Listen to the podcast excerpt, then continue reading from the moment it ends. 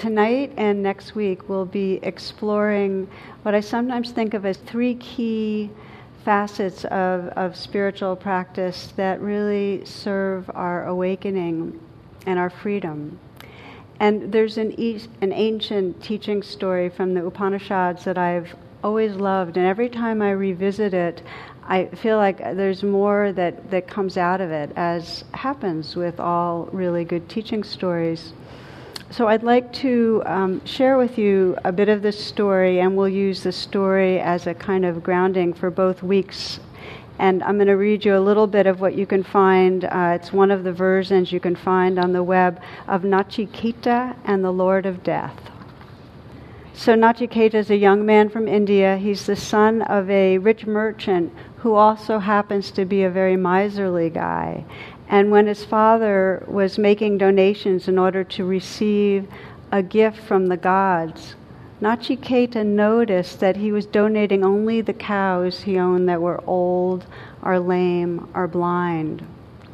So publicly, he um, brought this up. He challenged his father, and basically, in his father's shame and anger, his father said, I give you to Yama, which is death. Now that's kind of like saying go to hell, you know, but he said, I give you to Yama.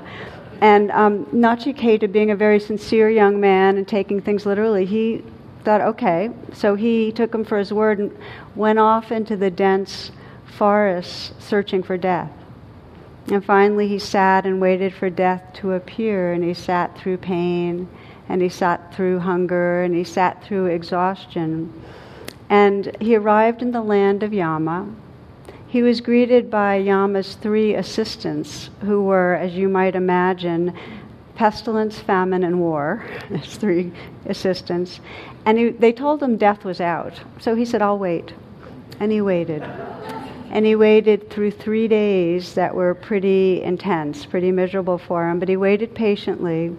And finally, Yama arrived, and sensing the boy's patience and his determination and his sincerity, he offered him any three boons, any boons of his choosing, to uh, continue on his spiritual journey.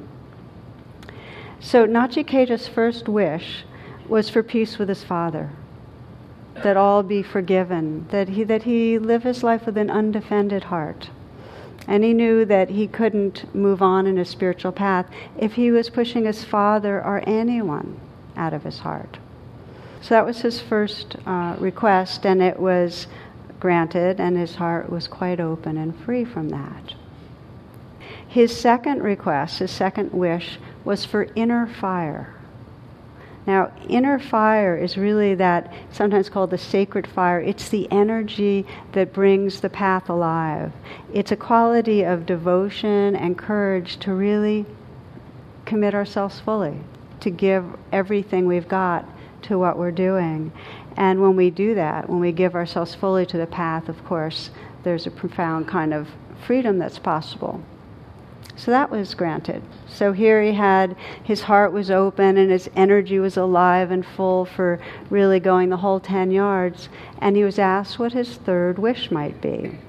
And he said, For my third wish, I want to realize the truth of that which is beyond death. I want to know the mystery of that which is timeless, which is immortal. Now, Lord Yama was taken aback. You know, he said, You know, look, this is your third and final wish. You could have anything you want. You could have beautiful women or maidens that could accompany you. You could have the chariots with the fastest steeds in the kingdom to carry you on your way. You could have your own palace.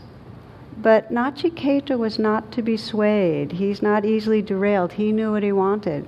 And he actually asked Lord Yama, Well, won't any of these gifts that you uh, give me return eventually to your kingdom? And Yama said, Well, you got a good point there, you know. So he agreed, and he gave him the final gift. And what he gave him was a mirror. He gave him a mirror and basically said that he couldn't give him the wisdom, but Nachiketa could learn to look into his own mind, look into his own awareness, and discover the truth and freedom that he yearned for. So he was basically given the mirror and advised to ask the most fundamental question that we can ask on the spiritual path Who am I? Who am I? As the story goes, Nachiketa gazed into the mirror and he entered deeply into this inquiry. And in time, all delusion fell away, and he saw the purity and radiance of his being. So, this is the, the unfolding of the story. He realized his timeless essence and he was free. And the final event of the story, um, we will we'll explore a little bit later, perhaps um, next week.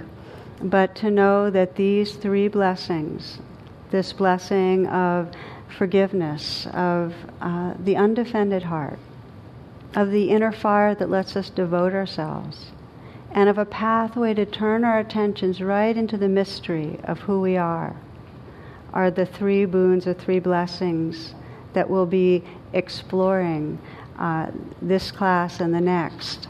And what we'll do is uh, particularly for tonight, we'll stay with just the first of the three blessings because there's a lot in that one. Nachiketa's journey began with disillusionment. Okay? There are other stories, other versions that describe how he had recently lost some friends in an accident or some misfortune. And of course, he had a, a real severing with his own father. And, and so it is with all of us that our, our journey begins with some sort of a um, disenchantment. And it's the given that the, the great gateway is realizing impermanence, that early on or not so early on, we get that everything goes, everything changes. These bodies age and get sick and die, and everyone that we care for and love their lives also pass. And so sometimes it happens in big ways in our lives. Sometimes it's very sudden that we get a, you know, get a positive reading on a biopsy or someone that we love has a serious illness or a relationship 20 years or whatever crashes, betrayal. So sometimes it's it's those big ways, and, and in these recent years, for many, it's been uh, the profoundness of, of financial insecurity, of not having the meaningful type of work that can orient our lives. So it's some disillusionment, some shaking of the ground. It's not always so outwardly painful. For many of us, the the sense of impermanence and of change happens when, when we start getting that life just doesn't cooperate that our own moods are out of our control, they just happen. And these bodies and the people around us, we can't control them really, even though we try like crazy. So we start getting that there's a lot out of control. There's two possibilities when we start confronting the truth of impermanence. That there's really not a self behind the curtain that can keep on rigging things to make it work out the way we want it. There's two possibilities. Now, one is that we scramble, we try harder to control things. And you see many people just getting tighter and smaller in how they run their lives. They get more um, anxious and controlling with other people uh, more tight and narrow in their own lifestyle, more pursuing the kind of addictive behaviors that we try to do to control how our body feels or how our mind is feeling. The assumption there is something's wrong. Not only it's out of control, that we all know, but the added assumption is this is bad, this is wrong, and then in some way, I need to I need to grab on, and and so there's a real tight grip, a tightness. There are many little Zen stories about grasping. One of the ones that has always charmed me is a, a guy who's chased by a tiger and he falls off this precipice and, and he's hanging perilously from a limb. Tiger's, you know, kind of going back and forth above, and there's these jagged rocks below. And so he calls out, he you know yells out in desperation, "Help! Help! Is anyone there?" And um, there's a voice that goes, "Yes." He goes, Is that God? God, are you there? Yes. God, will you help me? Yes, I will. You know, so the man just says, What can I do? I'll do anything. God says, Just let go. Is anyone else there? You know?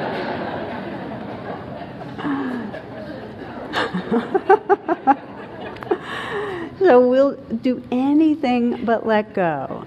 And we have our, our preferred ways of hanging on. I mean, we, we think it might be easy to let go of this and this, but we have certain ones we're just not willing to let go of, and often they're thought patterns. We will not let go of certain thought patterns about how things should be and how certain people are doing things wrong, how we're doing things wrong. That's what we really hold on to. Okay? So I said there's two possibilities of what we can do uh, when we realize it's out of control, it's changing. We can either grasp on more tightly, or we can do what I sometimes call take refuge in truth, which means become aware of what's actually here in the present moment. Let be, you know, relax the grip and let be the life of the present moment. That's the other option is we become more aware. We inhabit awareness.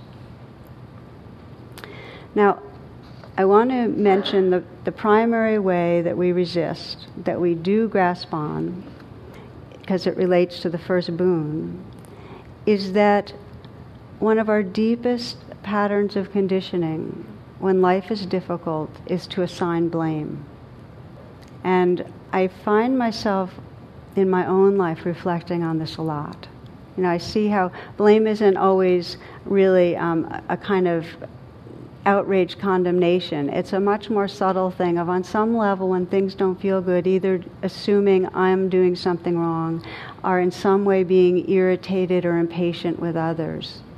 So it can be subtle, or it can be the kind of blame that has to do with a profound lack of forgiveness, hatred, anger. But it's a deep conditioning when things feel scary, when things feel out of control, to blame. And that's why Nachiketa requested the first boon, which is really a heart that's not armoring itself with blame, a forgiving heart. So we'll be exploring that boon, that, uh, that particular area of freedom for the rest of, of the evening. And I want to also mention that I've noticed many people have trouble with the word forgive. So I'll just kind of say that you can think of it like this first gift or blessing is a forgiving heart, or you might think of it as a compassionate heart, a heart that's willing to, rather than blame, open in an undefended way to what's here.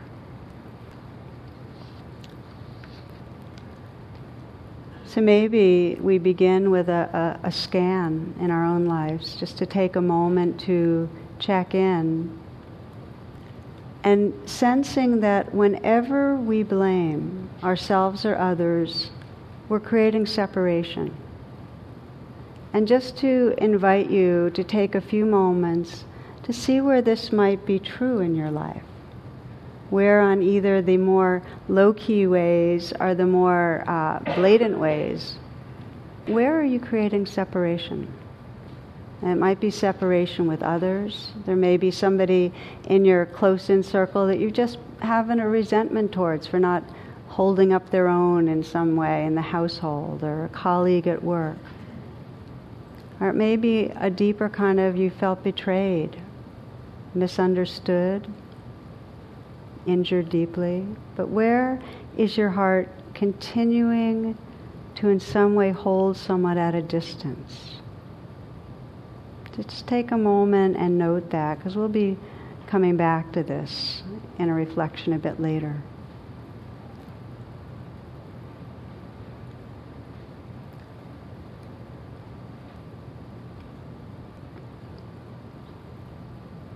So again, you might be noticing the small kind of aversive judgments that you that you have as a kind of a pattern, maybe it with a partner, how they drive, maybe towards yourself, the way you're your eating habits, maybe the way your child relates to chores, or it might be someone that you don't know but you really have a judgment towards, a newscaster, a politician. But just to sense that, because it's in most of us and it keeps us from an open heartedness. Are some of you maybe considering the more huge and obvious places of resentment and blame?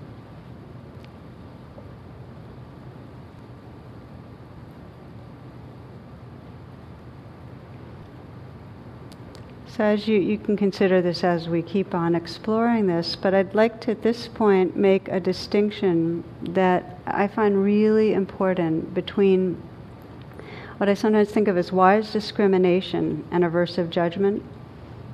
Because you might be wondering, well, aren't there situations where we need to be just honest about, hey, look, this is a problem? And of course there are and that's the only way. It's part of our survival equipment, and our, our, we use our mind well when it's when it's what we call discriminating wisdom, where we can see, look, when when you do this, this causes harm. You know, when I end up uh, raising my voice and losing my temper with my child, it doesn't help my child to understand what I want them to do or what needs to happen. They just get defensive or scared, you know. So, so wise discrimination just sees the cause and effect, kind of sees the karmic, what's causing what, and then that understanding helps guide us in our behaviors. That's different from aversive judgment that says, you know, I, I raise my voice, I, get te- I lose my temper with my child, and I'm just a rotten person. I'm just bad.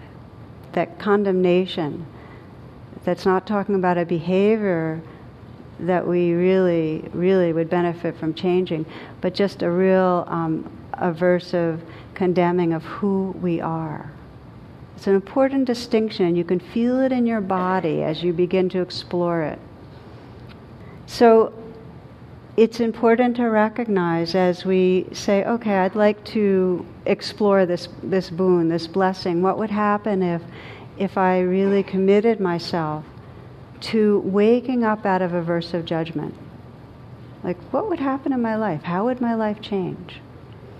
It's important to, and this is kind of our being humble, is to recognize that we have this survival equipment, this nervous system, and these emotions that are really rigged into us that are designed when things hurt, when we're afraid. This equipment in a flash brings up blame and resentment. It's not like we have a time to, to think about it, and it's not a rational decision. I mean, think about when you're cut off on the beltway by a car, and you know you get that sense that could have been a really bad accident. What happens to your body? We get a flash of rage, right? I mean, it doesn't matter how nice a person we think we are. It's like, it's like that's what goes on in our body. We get outraged. And you can see in relationships when we feel misunderstood, are overlooked, are criticized, you know, how quickly our hearts harden and we feel angry. We get mean spirited in some ways. So, how quickly injury and insecurity end up morphing into blame. And then we lash out in some way with our mind or with our actions. It's like that. There's one cartoon of a dog who's on a uh, psychiatrist's couch, and he's basically saying, and the psychiatrist is a dog too. He's basically saying, you know, I bark at everything. You just can't go wrong that way. You know, just bark at everything. You know. So. and that's the way we are, and some, some part of us is geared to do that, just to lash out. And to say that to forgive doesn't mean we're going to be passive. It doesn't mean that um, we're approving of what happens. Um, you know, it's not like we're saying, oh, it's okay that you insult me or abuse me. Uh, we need wise discrimination. How many of you read Beatrix Potter or are familiar with Peter Rabbit stories? Can I see? Some of you. Okay. This is for you. There was ran into this uh, this cartoon with a rabbit at a desk taking an exam, and the question is, write a brief reaction to the following statement Farmer McGregor is essentially a decent man, you know. now, for those of you who didn't read it, Peter Rabbit's father was basically made into a pie by McGregor's wife. So it's, you know, the bad history there, and it's dangerous to go into the garden and so on. So the point is that we have a strong conditioning in our body not to forgive, not to open our heart. And, and the truth is, it's not about setting ourselves up to be stamped on or made pie of. Um, we also have strong conditioning not to forgive ourselves. And we have a fear, and you can just check in on this one, that if there's something you really don't like about yourself, there's this fear that if we get tender towards our being, if, if we open with compassion in some way, if we say, you know, let me hold this with kindness, what's our fear? We'll never change, right? Yeah. I tell you about to say that. yeah, that we'll stay the same. We might get worse. Maybe we're indulging ourselves. It's like some of you might know uh, deep thoughts Jack Handey, he says, The first thing was I told myself, I learned to forgive, and then I said, Go ahead and do whatever you want, it's okay by me, you know. so it's like this indulging that we're afraid of. So forgiving does not mean we're erasing all boundaries. Um, the undefended heart is still intelligent. It knows how to guide us in taking good care of ourselves or those that we're responsible for. I sometimes think of it like this that we can be practicing in this deep way of releasing aversive judgments, of just letting this wise discrimination guide us. We can release, we can forgive, and we can commit ourselves ever more deeply. We can take a vow to never, ever let that hurtful behavior happen again. To do whatever is within our power to protect ourselves or others. Some of the people that I know that are most forgiving are also the most dedicated social activists. It's spiritual activism. So the truth is, and the reason that this becomes so important on the spiritual path is that when you are in a place of blame, when you're holding a real negative judgment towards yourself or another person, you're in trance. You're in a trance. You're not seeing clearly the world. Um, our story blocks out the larger truth of who we are in that moment and who the other person is. We're in a, in a deluded trance. This is how Mark Twain puts it. He says, when I was 14, my father in particular was such a fool. I was embarrassed to have him around. I marveled at 21 how in seven years the old fellow had learned so much. you might reflect for a moment uh, in your own life. And again, this is a, a chance to, if you'd like, close your eyes and just sense how you might be in trance when judgment gets strong. First, by considering someone maybe in a close circle of friends or family. And what's it like when you lock into a feeling of real blame or resentment with that person? This is somebody you care about but bugs you and that you get reactive towards. And when you're feeling blame, that sense of you're doing something wrong, you should be different, how does that other person appear to you?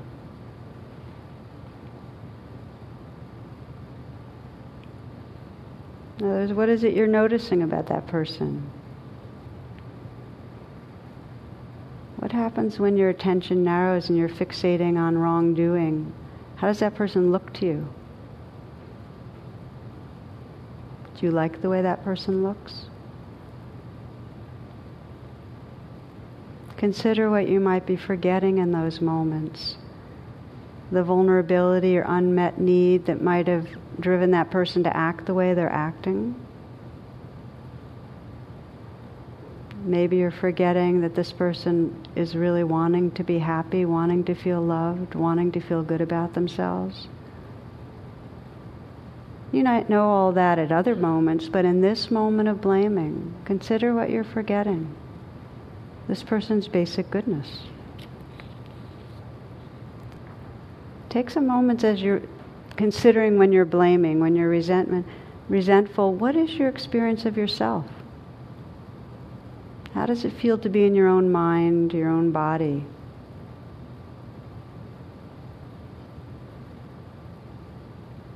What's your identity? Is it with an oppressed self or a victimized self or an outraged self or a wronged self? What's the self identity you've taken on when you're in blame mode?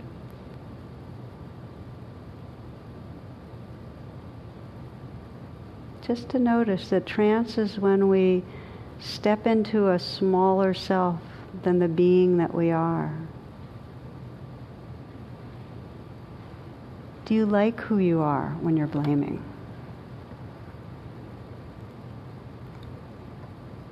Think of the trance that we go into when we have an enemy in a social way. Maybe it's a, a group of people, a country, a religion politician, a political party.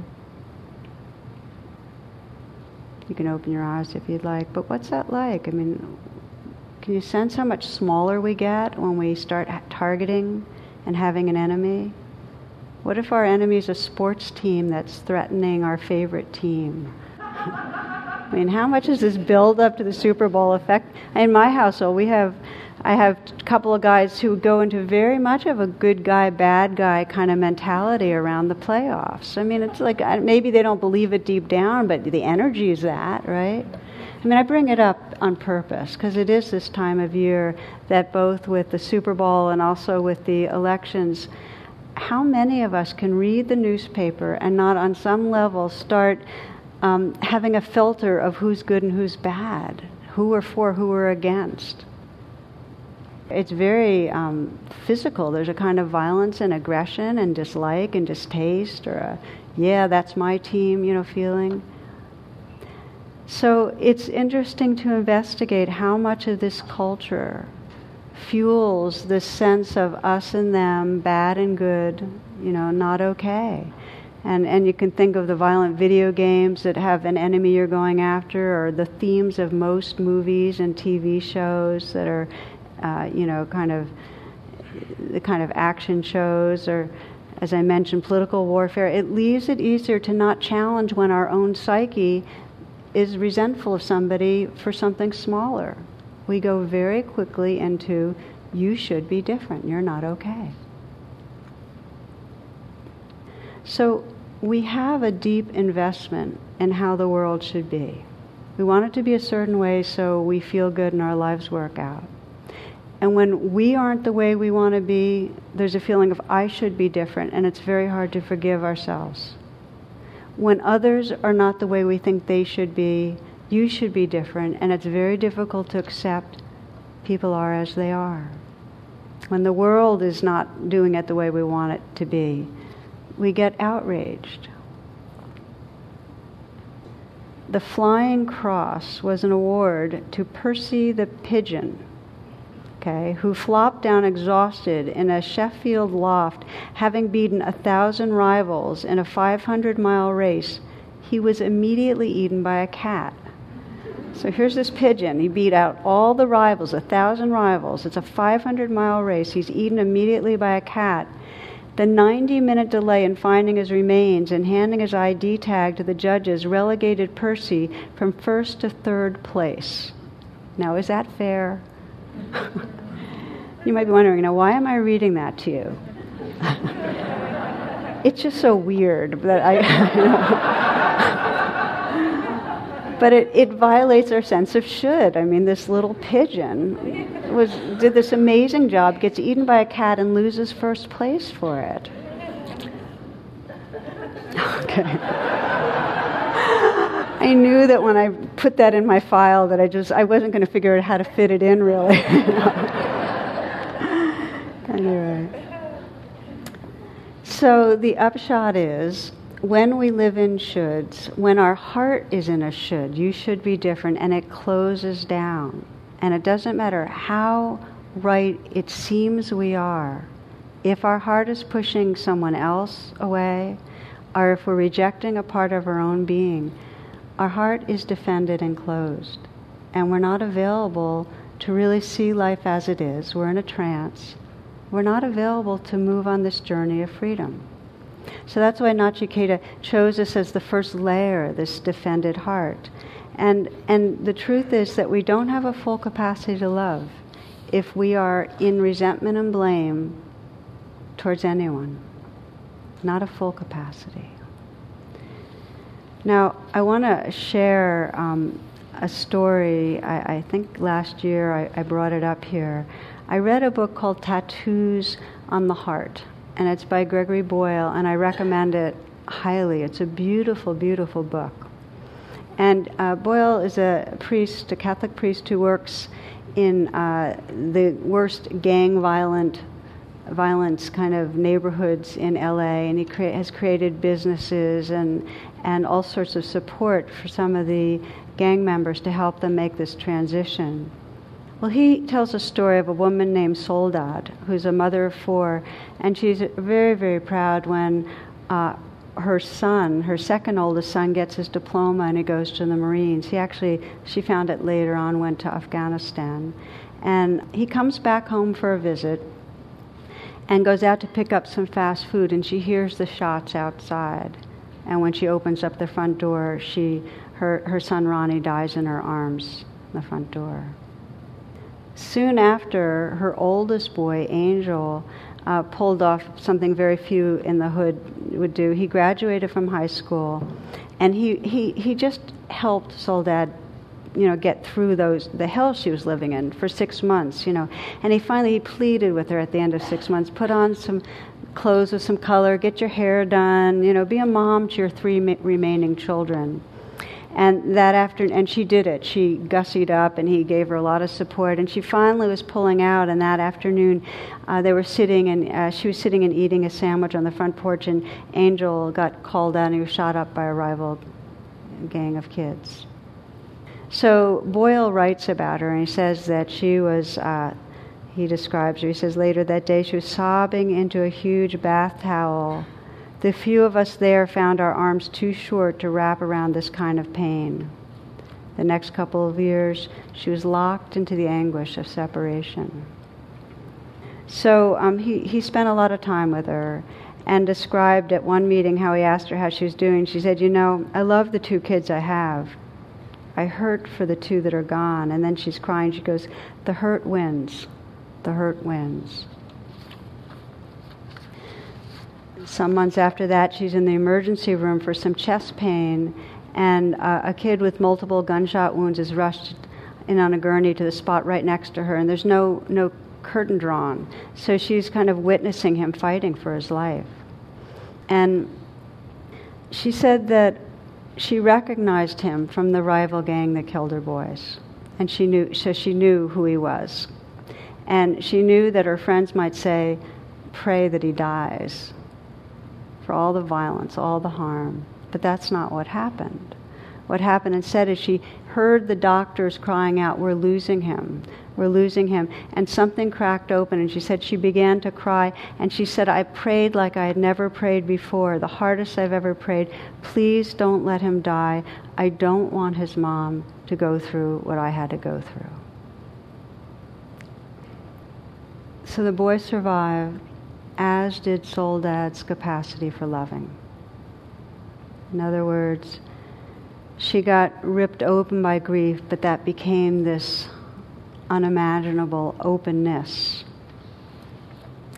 And I share this story because at first, when we are injured badly by another, at first the hurt wins.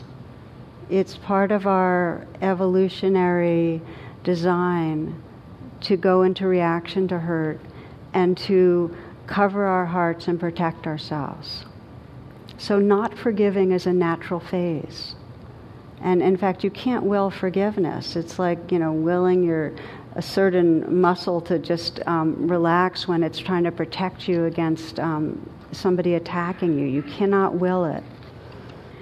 So we are designed to not forgive for a while. It's natural to contract, to hate, to blame.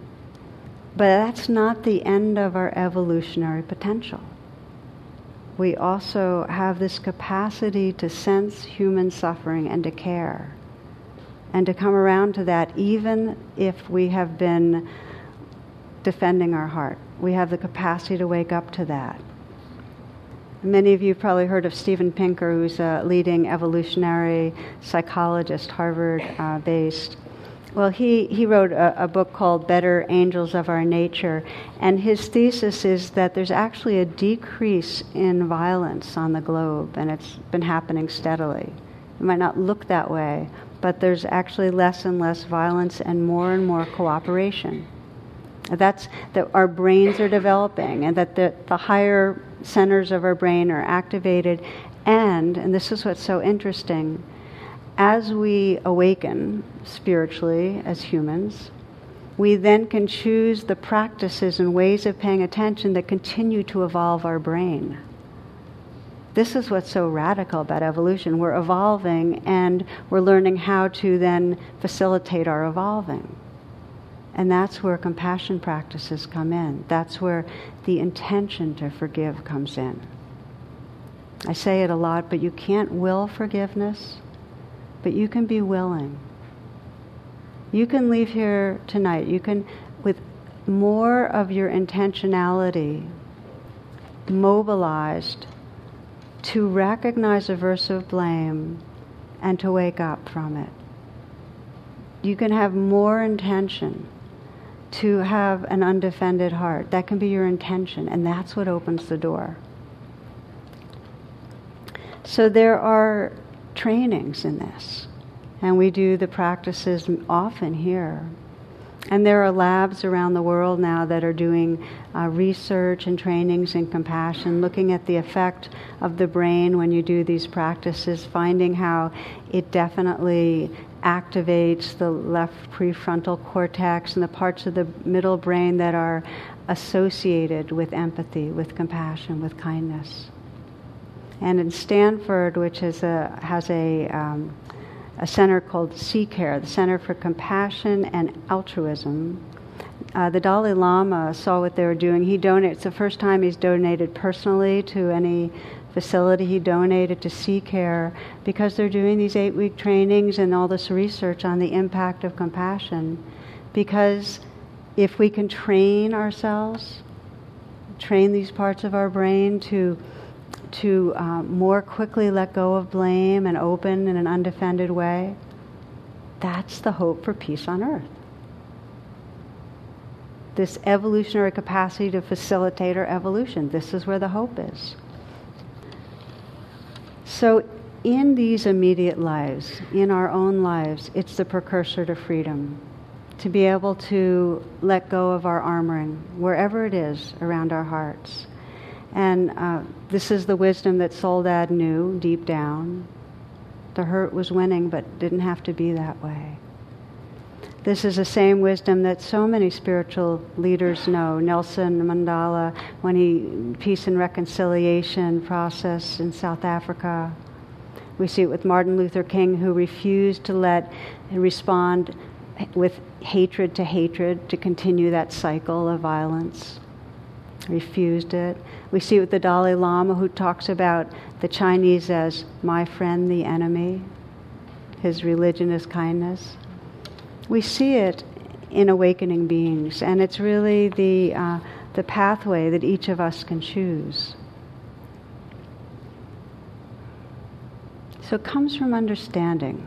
It comes from understanding that we have deeper freedom if we're not living in blame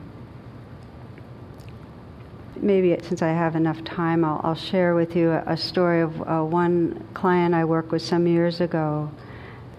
His wife had left him, and his first reaction from that hurt, again, his, his spacesuit survival reaction was, you know, a sense of rage and a sense of blame that, that she broke her promise, she betrayed his trust.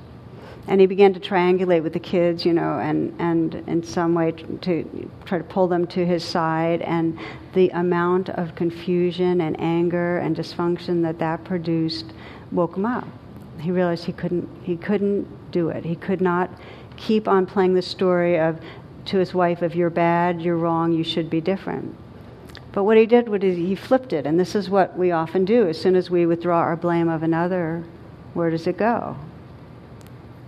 moi. So then, uh, then, the blame, then he was blaming himself. I'm unworthy. I didn't meet her needs. I failed in this relationship. And that was suffering. So I asked a question that I often ask, which is if you had to put down your story of blame, if you had to just stop believing the story of I'm bad, I'm unworthy, I blew it, what then would you have to feel? And when he put aside that story, he actually plunged very deeply into a place of powerlessness and fear. And the fear was, I'll never be close to anyone again. I'll never have connection. And, and then we explored, as we do with RAIN, the acronym RAIN, and, and these practices of mindfulness. Well, what is that place in you need that's afraid?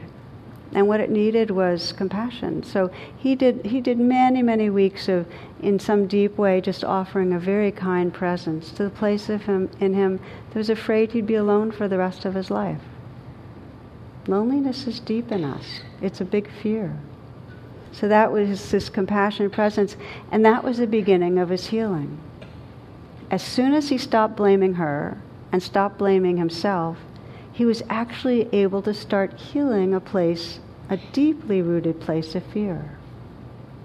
And this is the real message in forgiveness. There's no healing possible until we put down the story of blame. We can't make any traction. We can't see the unmet needs that are there. We can't respond to them within ourselves.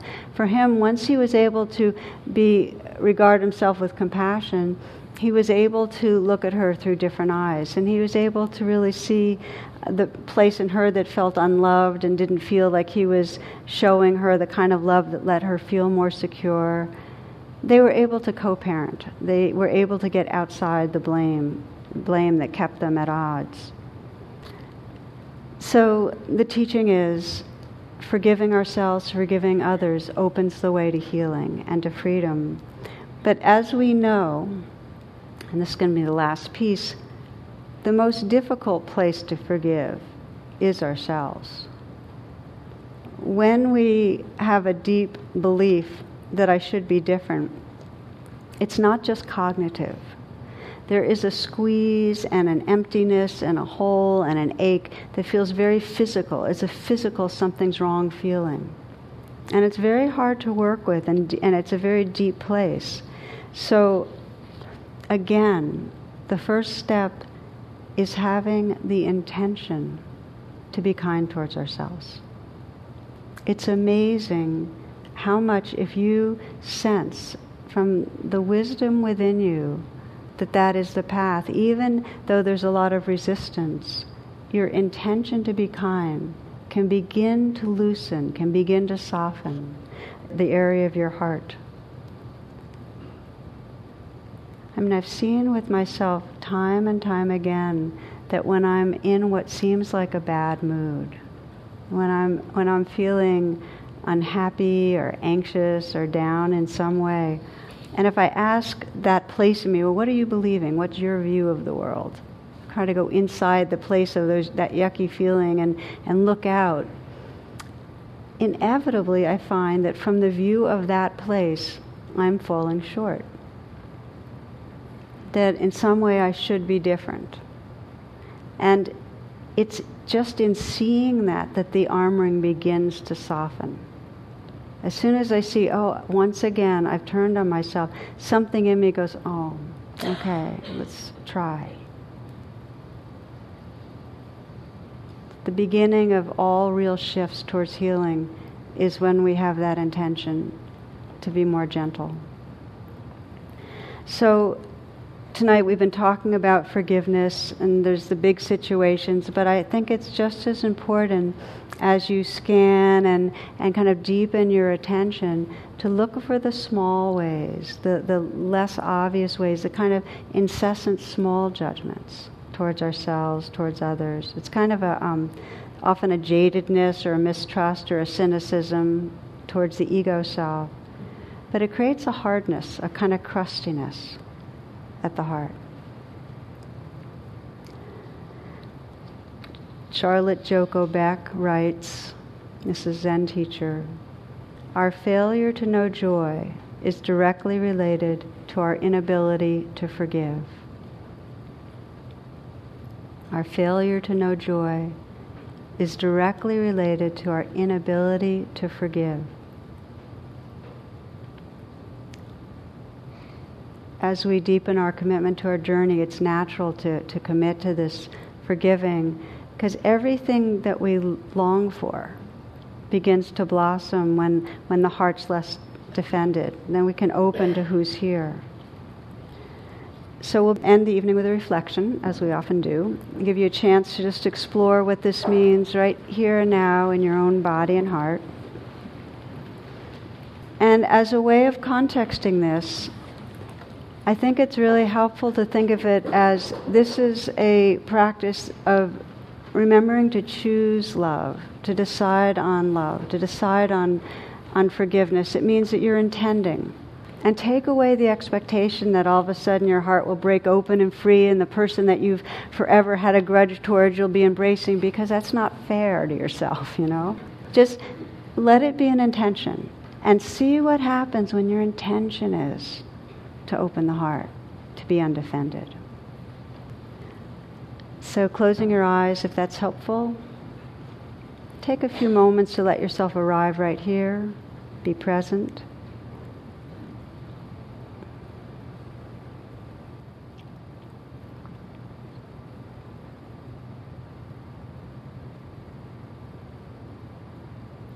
Sometimes call this a forgiveness sweep something you can do daily in a very brief way, or you can do it and take more time. But it's a sweep because it really helps to aerate and open up and loosen the layering around the heart.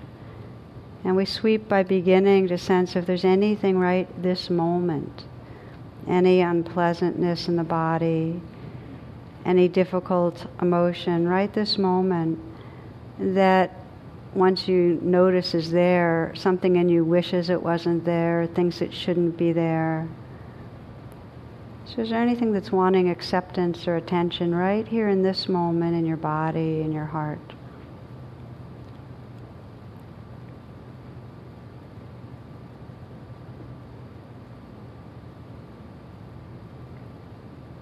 If you notice anything, something you're wanting different, that should be different, how you're feeling,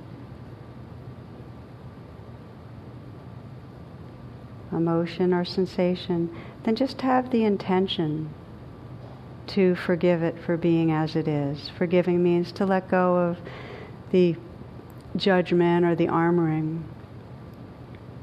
The intention to let be, just to meet with kindness and see what happens.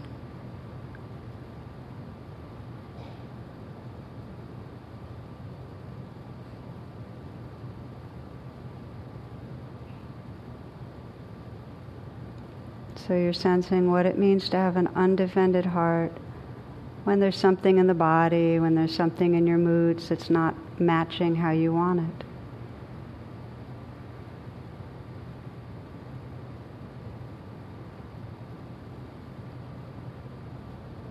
And continuing the sweep to be more comp- a comprehensive kind of mindfulness of, of today any any attitude towards yourself about the day? How did the day go? Anything you might be carrying that has some judgment some blame on how you conducted yourself today? So you might just scan the day. Is there anything that you're carrying some idea of how you should have been different?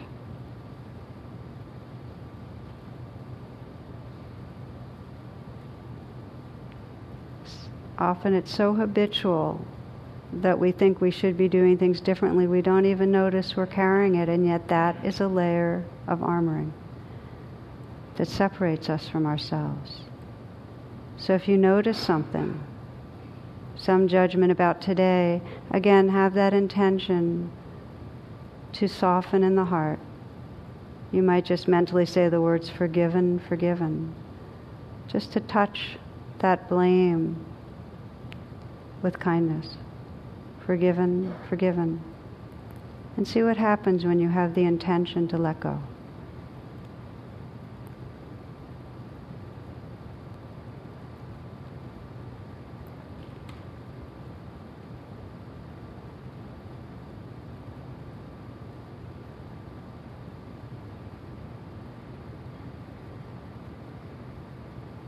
So we widen this scan now to sense if there's somewhere that you're carrying more of a deep or ongoing uh, anger or sense of self condemnation. And these, these are some of the larger, more life currents of how we are turned on ourselves. Just to, just to include that right now. Might be for ways you feel you've hurt others or that you continue to hurt others or yourself.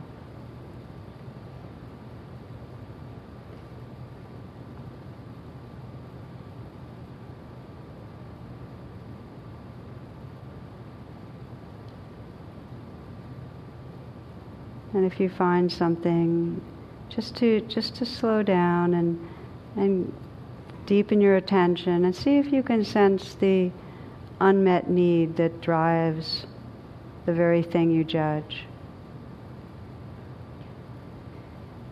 The fear or hurt, the restlessness, the confusion, the unmet longing that might make you act or behave in ways that you don't like. Just include a larger truth here.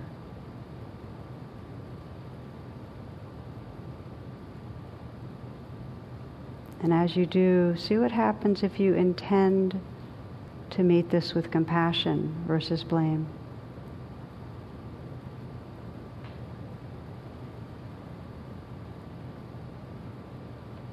Again, you might use the words forgiven, forgiven. Just the intention to let go and see what happens.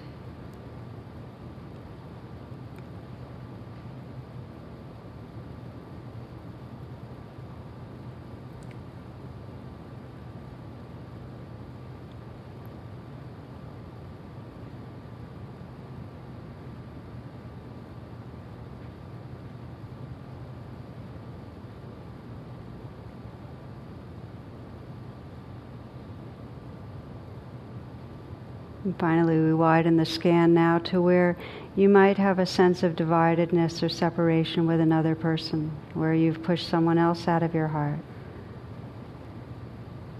And just as Nachiketa asked with his father, may we have peace, just allow the intention to arise in your own heart for this capacity to forgive, this capacity to include others in your heart in a wise way.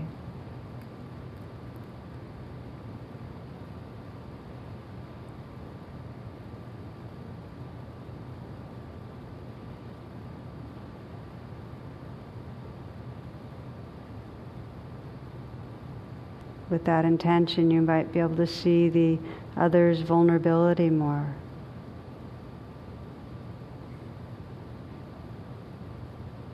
With that intention, you can explore forgiven, forgiven, and just see what's possible.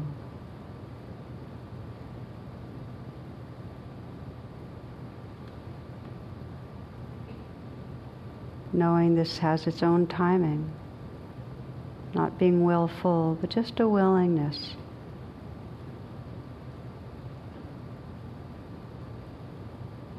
A willingness to explore cultivating an undefended heart.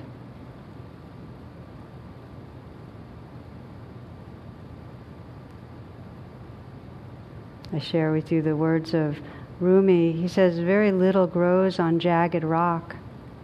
Be ground, Be crumbled so wildflowers will come up where you are. You've been stony for too many years. Try something different. Surrender.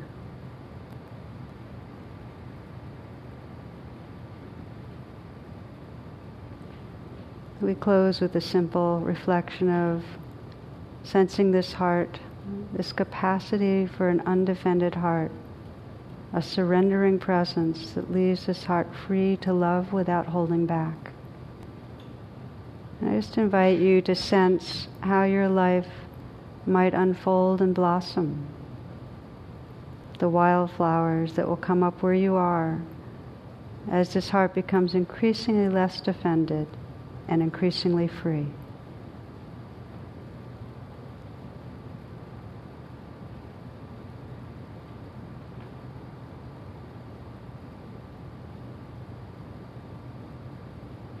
As a way to bring your intention very much more immediate, you might sense in the next day or two one place where you'd like to experiment, where you'd like your intentionality to be very conscious in putting down blame and opening yourself in this undefended presence, perhaps with one person or with yourself.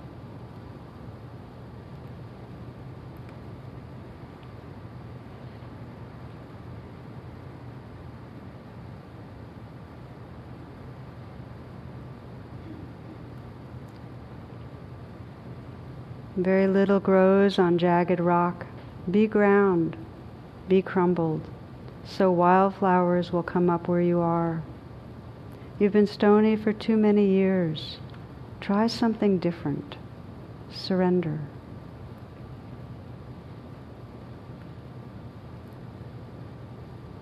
Namaste and blessings. Thank you.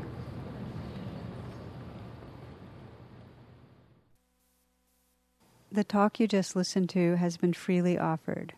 If you'd like to make a donation, learn more about my schedule, or about programs offered by the Insight Meditation Community of Washington, please visit either my website, which is tarabrach.com, or IMCW's site, which is imcw.org. Thank you very much.